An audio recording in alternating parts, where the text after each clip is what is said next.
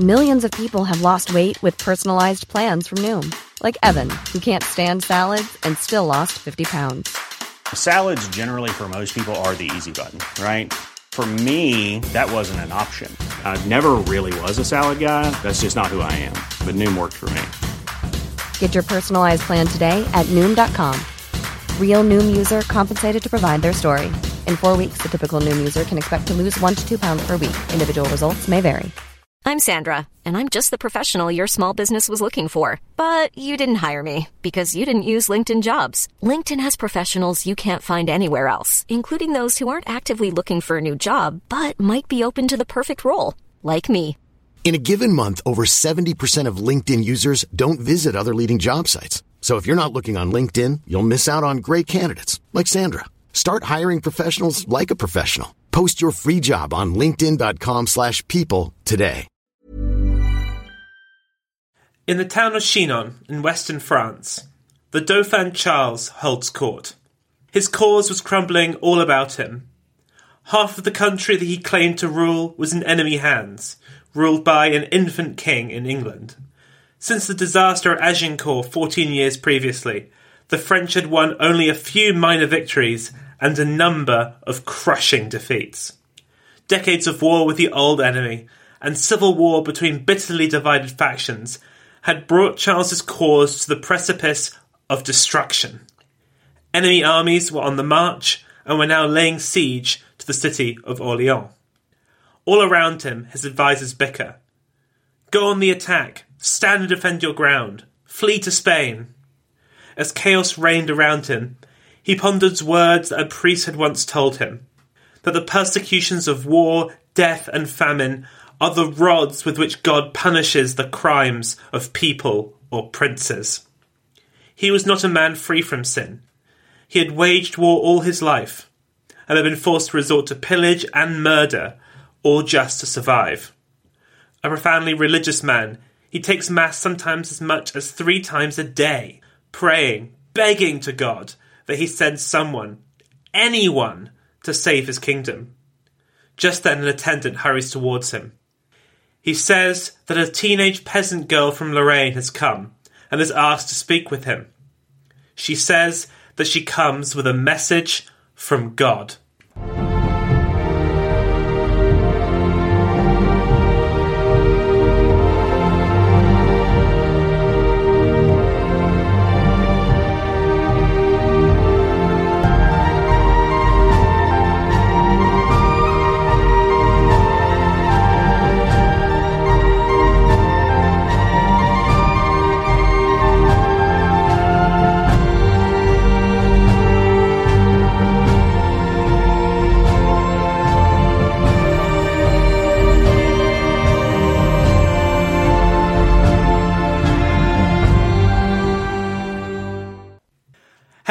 And welcome to the other half. Episode 3.8 Joan of Arc, the Maid of Orleans. Last time, we finished off the story of Tamar of Georgia, seeing her solidify her position as a great heroine of her people. Today, we travel four and a half thousand miles west and a couple hundred years forward in time to tell the tale of possibly the greatest heroine of them all. If you look up online pretty much any of the women I've covered so far in this series, they will be described as the Joan of Arc of insert place name. Joan is the prototypical folk heroine. She is the gold standard on which they are all judged. She is, if I'm honest, the main reason I wanted to do this series, and I am so looking forward to spending some time with her over the next few weeks. As you all know, nothing gets me more excited than getting to delve into some medieval source material. But before I explode with excitement, I'd like to thank all of my wonderful patrons who keep the show going. If you too would like to support the podcast, then head on over to patreon.com forward slash the other half podcast. To all my new listeners, welcome. To the rest of you, welcome back.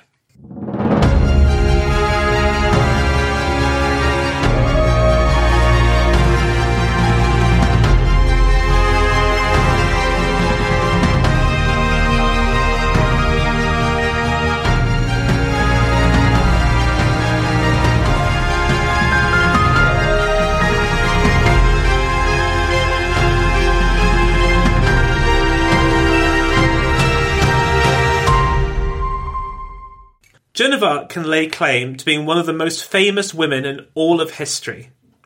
A teenage girl who rallied an army and saved a city, who persuaded a prince that she could win him his crown, and ultimately save her nation, for which she would pay a terrible price. In her book, Joan of Arc The Image of Female Heroism, Marina Warner says that Joan's story has survived so long and intrigued so many because it is almost unique. Quote, she is a universal figure who is female, but neither a queen, nor a courtesan, nor a beauty, nor a mother, nor an artist of one kind or another. She eludes the categories in which women have normally achieved a higher status that gives them immortality. And yet, she gained it. She is one of the few historical personalities who, like Henry VIII, Florence Nightingale, Robin Hood, and Davy Crockett, is immediately known to any child. Just as a feather in the cap, green doublet and hose, and a merry gallantry signify the figure of Robin Hood, so Joan is instantly present in the mind's eye. A boyish stance, cropped hair, medievalized clothes, armour, an air of spiritual exaltation mixed with physical courage. Since her death, Joan has become a heroine not only to all French people, but also variously to nationalists, monarchists, fascists, conservatives, liberals, socialists, communists, Catholics, Protestants, feminists, and resistant leaders everywhere.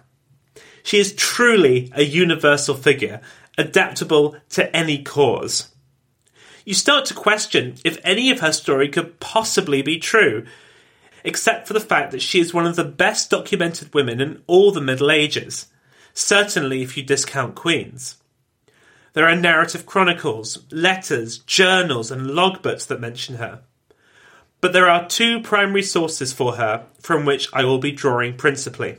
The first of these is the record of her trial held in 1431, for which we remarkably have the minutes, and second, the nullification trial held 25 years later to annul the decision of the previous one and clear her name. Through these records, we not only hear from people who are at the events I will be talking about, but also from Joan herself explaining in her own words what she saw and what she heard. Even divorced from the story, they will be remarkable sources for themselves, as they show scenes from the ordinary life of peasants, something that's very rare in chronicles and histories that mainly concern themselves with the affairs of kings and generals. Hers is a truly unbelievable story, and one indeed that you may know a little bit about, but it all really happened. Our story begins on St. Crispin's Day, 1415. On a wet and bloody day at Agincourt, English longbowmen cut down the flower of the French nobility by the hundreds. Almost their entire high command was dead or captured, leaving the Kingdom of France tottering on the abyss. The Plantagenet kings of England and the Valois kings of France had been at war now on and off for 80 years, with the prize being one of the most august crowns in all Europe. France was the largest and traditionally most powerful kingdom in Europe, but a disputed succession in 1337 led to successive kings of England claiming the French crown. By the early 15th century, the Hundred Years' War, as it would later be known, had entered its most deadly phase, and the English victory at Agincourt put its King Henry V in position to make his claim a reality. It was not only being defeated on the field of battle by a foreign enemy that had brought France to its knees, it was also bitterly divided internally. The king, Charles VI, had a severe mental illness. He experienced psychotic episodes and had delusions that he was made of glass, and insisted on having iron rods sewn into his clothes for protection. This, naturally, strongly affected his ability to rule effectively, particularly in this time of crisis. A Regency Council was formed, led by Charles's wife Isabel, but it was unable to prevent factions at court vying for control, and, to quote Shakespeare, civil blood makes civil hands unclean. These divisions came to a head in 1407 when Charles's brother, Louis of Orleans, a leading light on the Regency Council and possibly the Queen's lover, was murdered on the streets of Paris by the supporters of John the Fearless, the Duke of Burgundy, one of the most powerful nobles in Europe, who controlled the lands both in modern Burgundy, which is in eastern France, but also in the Low Countries and the Holy Roman Empire. The supporters of Louis of Orleans, known as the Armagnacs, after their leader Bernard d'Armagnac, sought revenge on John the Fearless for this murder, and this strife created enough chaos to allow Henry V of England to take the upper hand. After Agincourt, the Dauphin Charles, the son and heir of Charles VI, sought a rapprochement between the Armagnacs and Burgundians, and set up a meeting on a bridge at Montereau near Paris. Under the flag of parley, Duke John went on the bridge with only a few guards and knelt before the Dauphin, whereupon one of Charles's attendants drew an axe and slammed it into the Duke's head. All the Burgundians present were massacred, and any hope of peace between the two warring parties was at an end. John's son, Philip, the new Duke of Burgundy, signed an alliance with England's Henry V, and together they conquered all of northern France, taking Paris and capturing King Charles VI. In the Treaty of Troyes, signed in 1420, Charles VI agreed to marry his daughter Catherine to King Henry, and that their children, not his, would inherit the throne of France, uniting the French and English crowns for the very first time. Of course, the Dauphin did not go along with this and set up a rival court, splitting France in two between the Anglo Burgundian north and the Armagnac controlled south. Had Henry V lived longer, he may have been able to finish off the Dauphin and take the whole country. But in 1422, he fell ill and died on campaign at the age of just 35. His father in law, Charles VI of France, died just two months later meaning that the throne of both kingdoms passed to Henry's nine month old son, Henry VI. Because sometimes history just likes to watch the world burn. Command of the English armies in France passed to the Duke of Bedford, one of Henry V's brothers, and he continued to drive home the attack on the Dauphin's forces. By now, much of northern and central France lay in desolation. The French chronicler Thomas Basin wrote, quote, from the Loire to the Seine, and from there to the Somme, nearly all the fields were left for a long time, for many years, not merely untended, but without people capable of cultivating them, except for rare patches of soil, for the peasants had been killed or put to flight. We ourselves have seen the vast plains absolutely deserted, uncultivated, abandoned, empty of inhabitants, covered with shrub and brambles, Indeed, in most of the more thickly wooded districts, dense forests were growing up. The war touched almost the entire kingdom, including the little village of Domremy in the upper Meuse Valley, where a girl lived who would change the course of French history forever.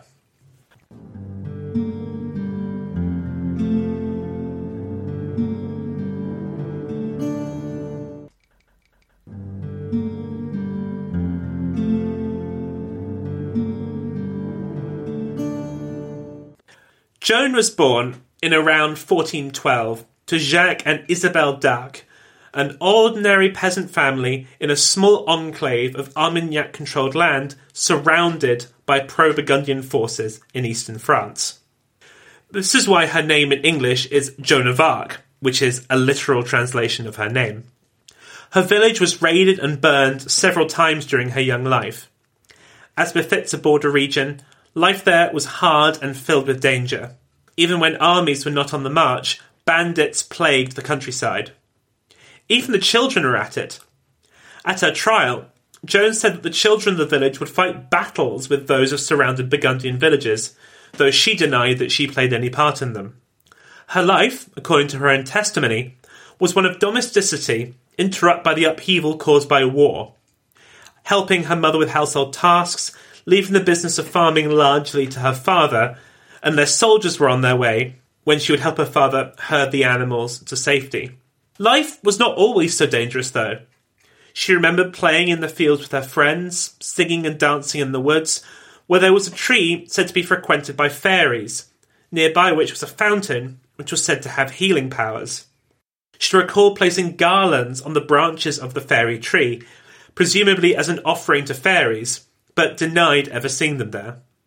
It's worth noting that at the trial, the prosecution lawyers were attempting to paint Joan as a fantasist, a heretic, a witch, and a wannabe man. Which is why we know the things that I'm telling you.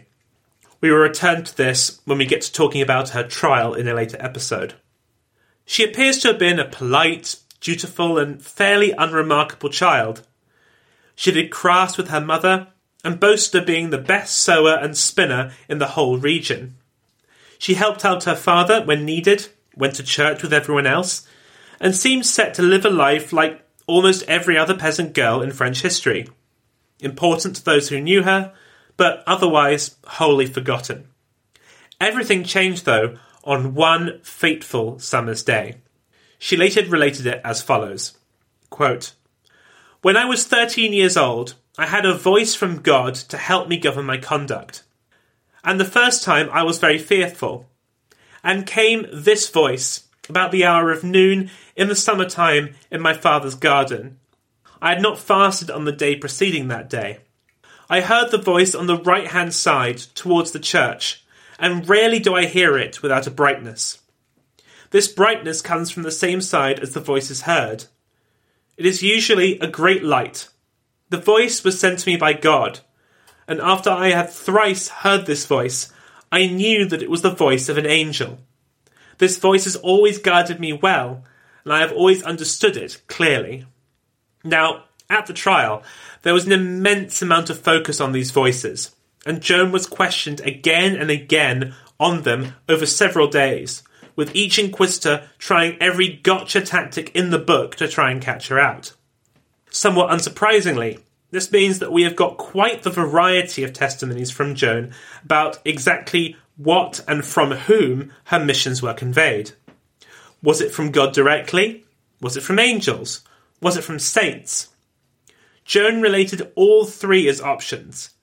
But for now, let's just say that she had visions from heaven and became convinced that she had to fulfill the will of God. What was his will? In Joan's own words, they were to, quote, lead another life and perform wondrous deeds. For you are she whom the King of Heaven has chosen to bring reparation to the Kingdom of France and help and protection to King Charles. Just a note, Joan frequently refers to the Dauphin as King Charles, but since that title was very much in dispute and he wasn't crowned, I will continue to call him the Dauphin, at least for the time being. As we shall see, Joan was not a young woman of nuance. She was all action.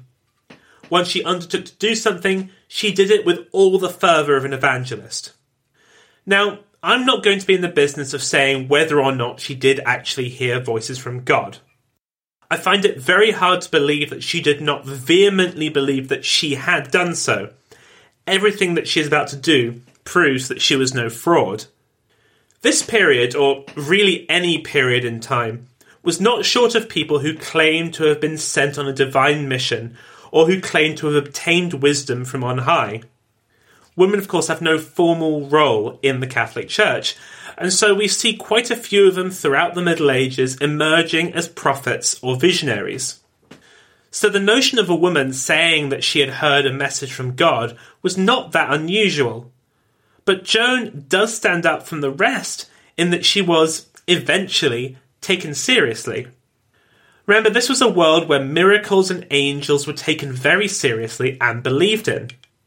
Don't make the mistake of ascribing 21st century secularism and skepticism to this period.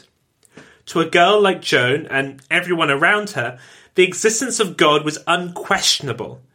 It was as much a fact as gravity is to us. Now, the question you may be asking is Was Joan telling the truth? Was she really communing with God? Real, it's up to you whether you choose to believe her or not.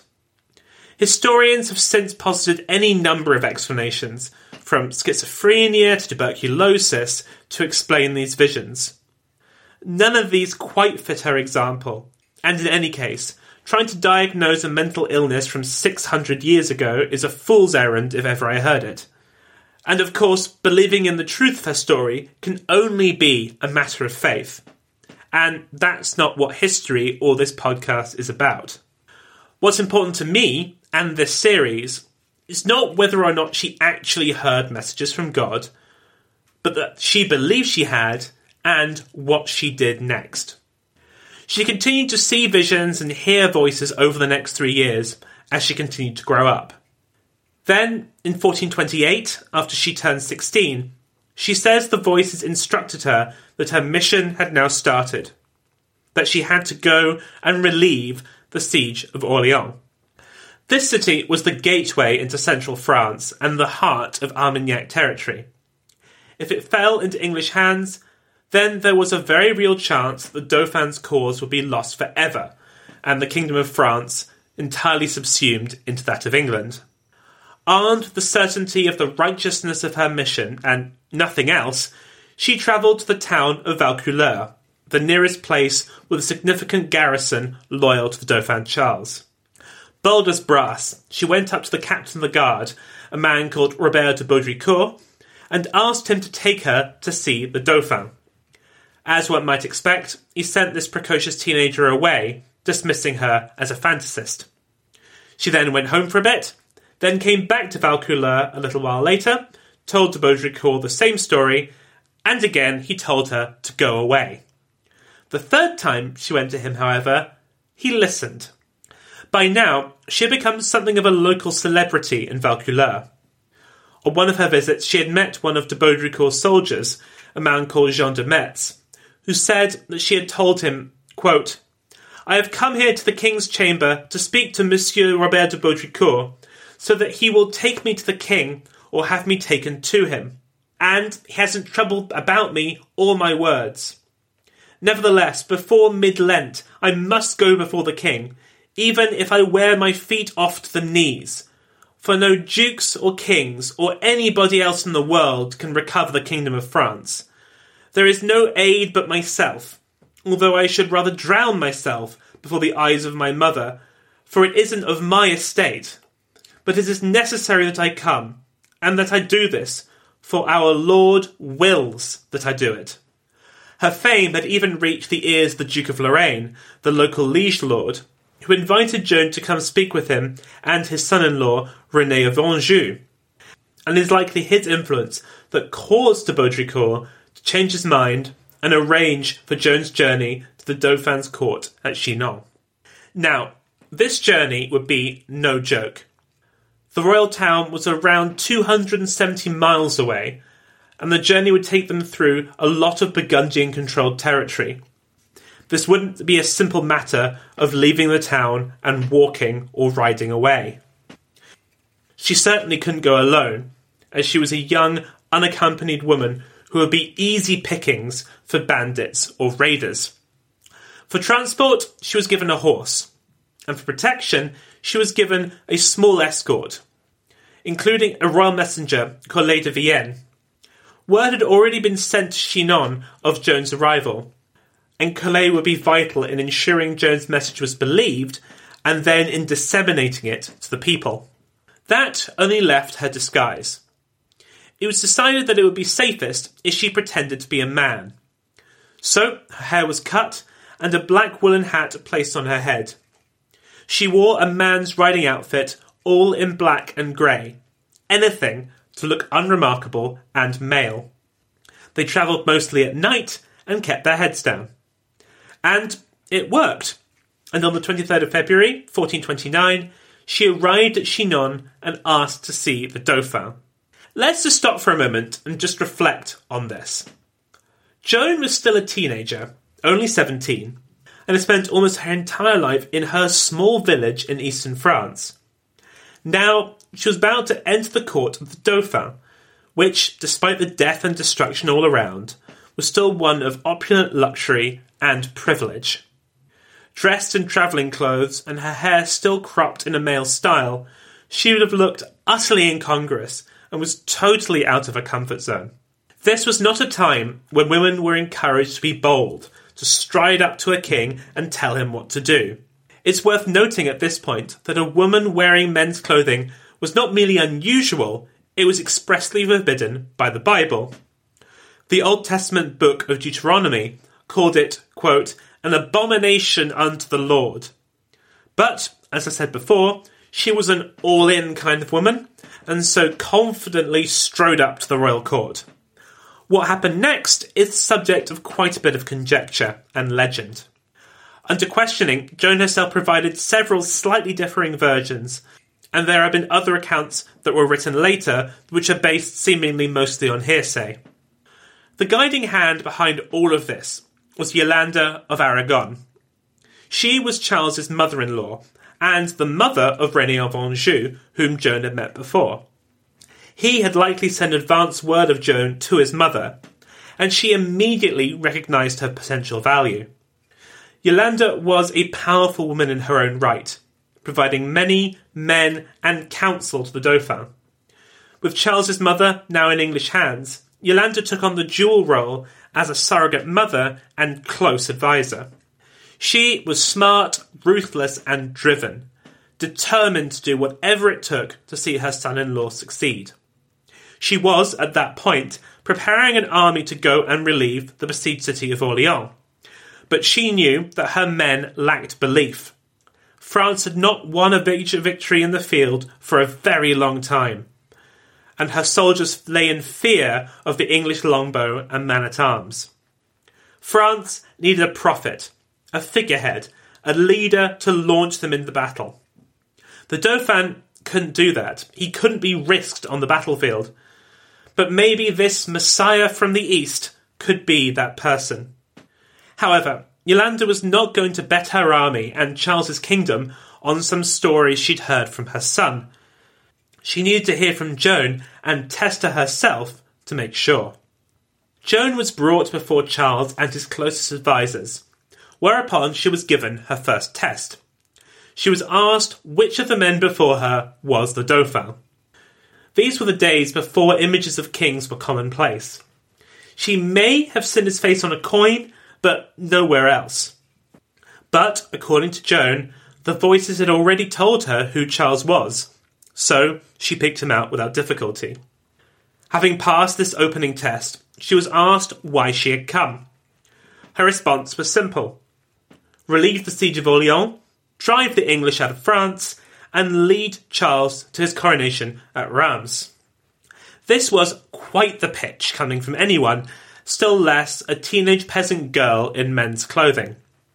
But, in this deeply religious time, the idea that Joan might be telling the truth, that she might be the saviour that France had been crying out for, was intoxicating. As I said before, Charles was a devout man and he believed that France's current woes were a result of divine punishment for the sins of the House of Valois. What if he believed a false prophet, an instrument of the devil, and led his people to disaster? But, then again, what if he turned down a true prophet and angered the very God that had offered him deliverance?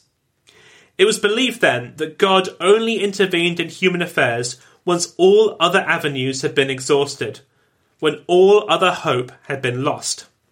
France seemed to be at rock bottom.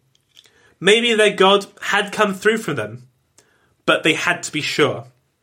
But who do you ask if someone is God's prophet or not?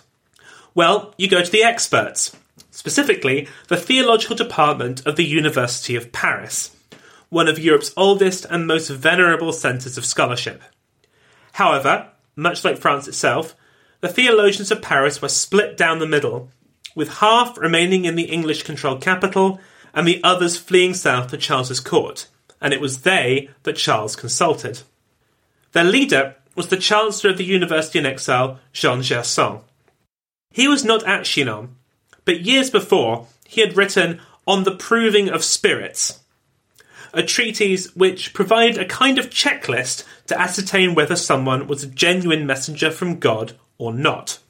Since Joan was a woman, the first test was on her integrity, or, to put it another way, her purity. Despite her somewhat blasphemous clothing, she claimed to be an unmarried, pious young woman and a virgin. Remember that Christianity puts a lot of store on the value of female virginity, and it was believed at the time that this untainted state protected women from the wiles of the devil. So, Joan was taken into a back room and subjected to a physical examination by two ladies of the court to see if she was indeed a maid, or pucelle, as it is said in French.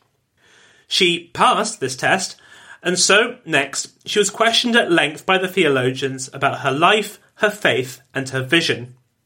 The Bible did offer examples of female prophets. God had sent Deborah and Judith, for example, to save the Israelites. Maybe now he had sent Joan to save France. After interrogating her at length, the theologians were convinced that she was telling the truth. And so they moved to step three, which was to consult the most eminent cleric on the Armagnac side, Archbishop Jacques Gélu. He firmly believed that God would send a messenger to deliver France from English tyranny, but he counselled the men at Chinon that it didn't mean that Joan was that person. He reminded them that she was a young peasant girl whose gender and lack of education made her susceptible to devilish intervention, and her home near the Burgundian border meant that deliberate sabotage couldn't be ruled out. He recommended that Charles double his prayers and consult more widely before trusting in Joan. If there was evil in her, then it couldn't stay hidden forever. So, Charles gathered every single theologian that he could find that was loyal to him and sent Joan to be questioned by them at Poitiers. Thus began a three week ordeal for Joan, as she was interrogated by a legion of men, probing and testing her to check if her story checked out. They too were using the checklist outlined by Gerson, and in their report, they said that they were testing her in two ways. Quote, by using human wisdom to inquire about her life, her behaviour, and her aims, and by devout prayer, seeking a sign of some actual or hoped for divine deed through which it could be judged that she has come by the will of God. The issue was that, unlike most female visionaries of the time, she came with no ecclesiastical recommendation. No cleric knew her to attest her character or the veracity of her claims. And of course, there was the fact that she was not content just to tell people of what she had heard from God, she was saying that it was his will that she lead the armies of France herself. Her, a teenage female peasant with no military experience, wanted to lead the relief of one of France's most important cities, which, if it should fall, could be a great bridgehead for the English to destroy Armagnac France. Let's be clear here. Charles was being asked to gamble his crown on the say so of a 17 year old woman he had never met. It was quite the ask, and explained all the rigmarole that he put Joan through. There was no precedence for this, and the stakes could not be higher. Finally, after three weeks of intense questioning and probing, the theologians concluded that, quote, no evil is found in her, only goodness, humility, virginity, piety, integrity, and simplicity. Now, the last of those sounds like a bit of a dig, but actually, it was a good thing. Charles was warned that, quote, to doubt or discard her without there being any appearance of evil in her would be to reject the Holy Spirit and render oneself unworthy of God's help. Their advice, quote, the king should not prevent her from going to Orleans with his soldiers, but should have her escorted there honourably, placing his faith in God. Even then, with that recommendation in place, there was one final test. Yolanda of Aragon, Charles's mother-in-law and trusted adviser, inspected personally Joan's virginity one last time. It is from there that Joan stopped being merely a maid she became the maid, Jeanne la Pucelle, as she is known in France to this day. She had passed her test. As the army was prepared, Joan prepared a little bit of trash talk for the English. With the help of some clerks, she wrote a letter to the boy King of England and his regent in France, the Duke of Bedford. This is one of the most remarkable bits of historical correspondence I've ever read, because it appears to be right out of a boxing promoter's playbook. They had an underdog, a challenger that no one has heard of. What do you do? Swing for the fences and see what happens. Quote King of England, and you, Duke of Bedford, who call yourself regent of the kingdom of France, do justly by the King of Heaven, render to the maid who is sent here of God, the King of Heaven, the keys of all the good cities that you have taken and violated in France. She has come here from God to restore the royal blood. She is all ready to make peace if you will deal rightly by her, acknowledge the wrong done France, and pay for what you have taken. And all of you, archers, companions of war, nobles, and others who are here before you. And if this is not done, expect news the maid, who will go to see you shortly to your very great damage. King of England, if you do not do this, I am the commander of the army, and in whatever place I shall find your people in France, I will make them go, whether they will or not. And if they will not obey, I will have them all killed. I am sent here by God, the King of Heaven, each and all, to put you out of all France. And if you will obey, I will be merciful. And stand not by your opinion, for you will never hold the kingdom of France through God, King of Heaven, Son of St. Mary. It will be thus ruled by King Charles VII, true inheritor. For God, the King of Heaven, wishes it. And this to him is revealed by the maid, and he will enter Paris in good company. If you will not believe the news from God and the maid, in whatever place we shall find you, we shall strike in your midst, and will make so great a hurrah that for a thousand years there has not been one in France so great, if you do not deal justly. And you may well believe that the King of Heaven will send more strength to the maid than you will be able to lead in all your assaults against her and her good soldiers. And when the blows fall, we shall see who will have the better right from God of Heaven. You, Duke of Bedford, the maid begs you and requires of you that you work not your own destruction. If you listen to her, you will yet be able to come in her company to where the French will do the finest deed that ever was done for Christianity. That is quite the statement of intent, eh? I've said it before, Joan never did things by halves. She had a laser beam focus on what she wanted to do and how she would do it. After that little bit of theatre, there was a little bit more. She was presented publicly to the Dauphin for the first time, where they reenacted her picking him out of a crowd of advisers. The conclusions of the theologians that examined Joan were copied and distributed as widely as the Armagnacs could, spreading the word of the maid and the blessing she had brought France. They dug through all the theological texts that they could find looking for any kind of prophecy of her coming to add to the legend. The best that they could come up with was from the monk Geoffrey of Monmouth, who wrote the following as a prophecy from no less than Merlin himself. Quote, a virgin ascends the backs of the archers and hides the flower of her virginity. This was, you know, a bit of a stretch as a foretelling of the coming of Joan of Arc, but it did the trick. To really hammer home the Arthurian theme, she asked the Dauphin to send people to the town of Sainte Catherine de Fierbois, where she had stayed the night on her journey from Vaucouleurs. There, she said, they would find a sword which she would use against the English. So the king's men went to Sainte Catherine and, to their surprise, found there a sword inside a coffer in the high altar. A coffer that, apparently, hadn't been opened for 20 years.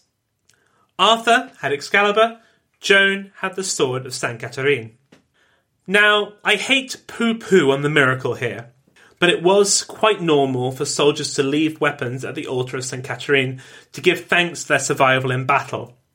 Far from them miraculously finding a sword in a dusty old box, they probably just sifted through a pile that they had lying around. But let's not the truth get in the way of good legend. So the maid had her sword, now she needed her armour. Now, this wasn't dug out of the lost property. Charles had a full suit of armour handmade for her by his own personal master armourer. Now, we don't know exactly what it looked like, as all armour of the period was different and depended on the wealth and status of the wearer.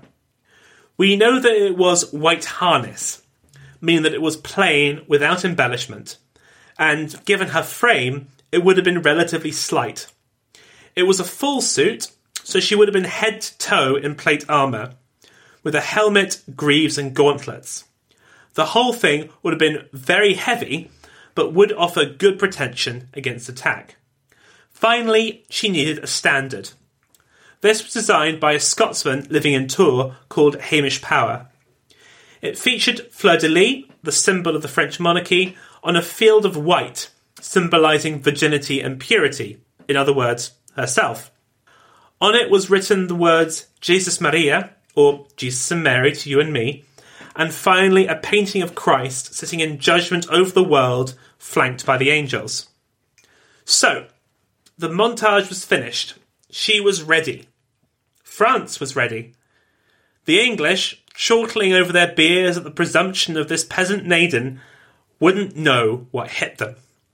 But unfortunately, you'll be joining them in their ignorance, unless, of course, you've read ahead, because this is where I will leave you for this week.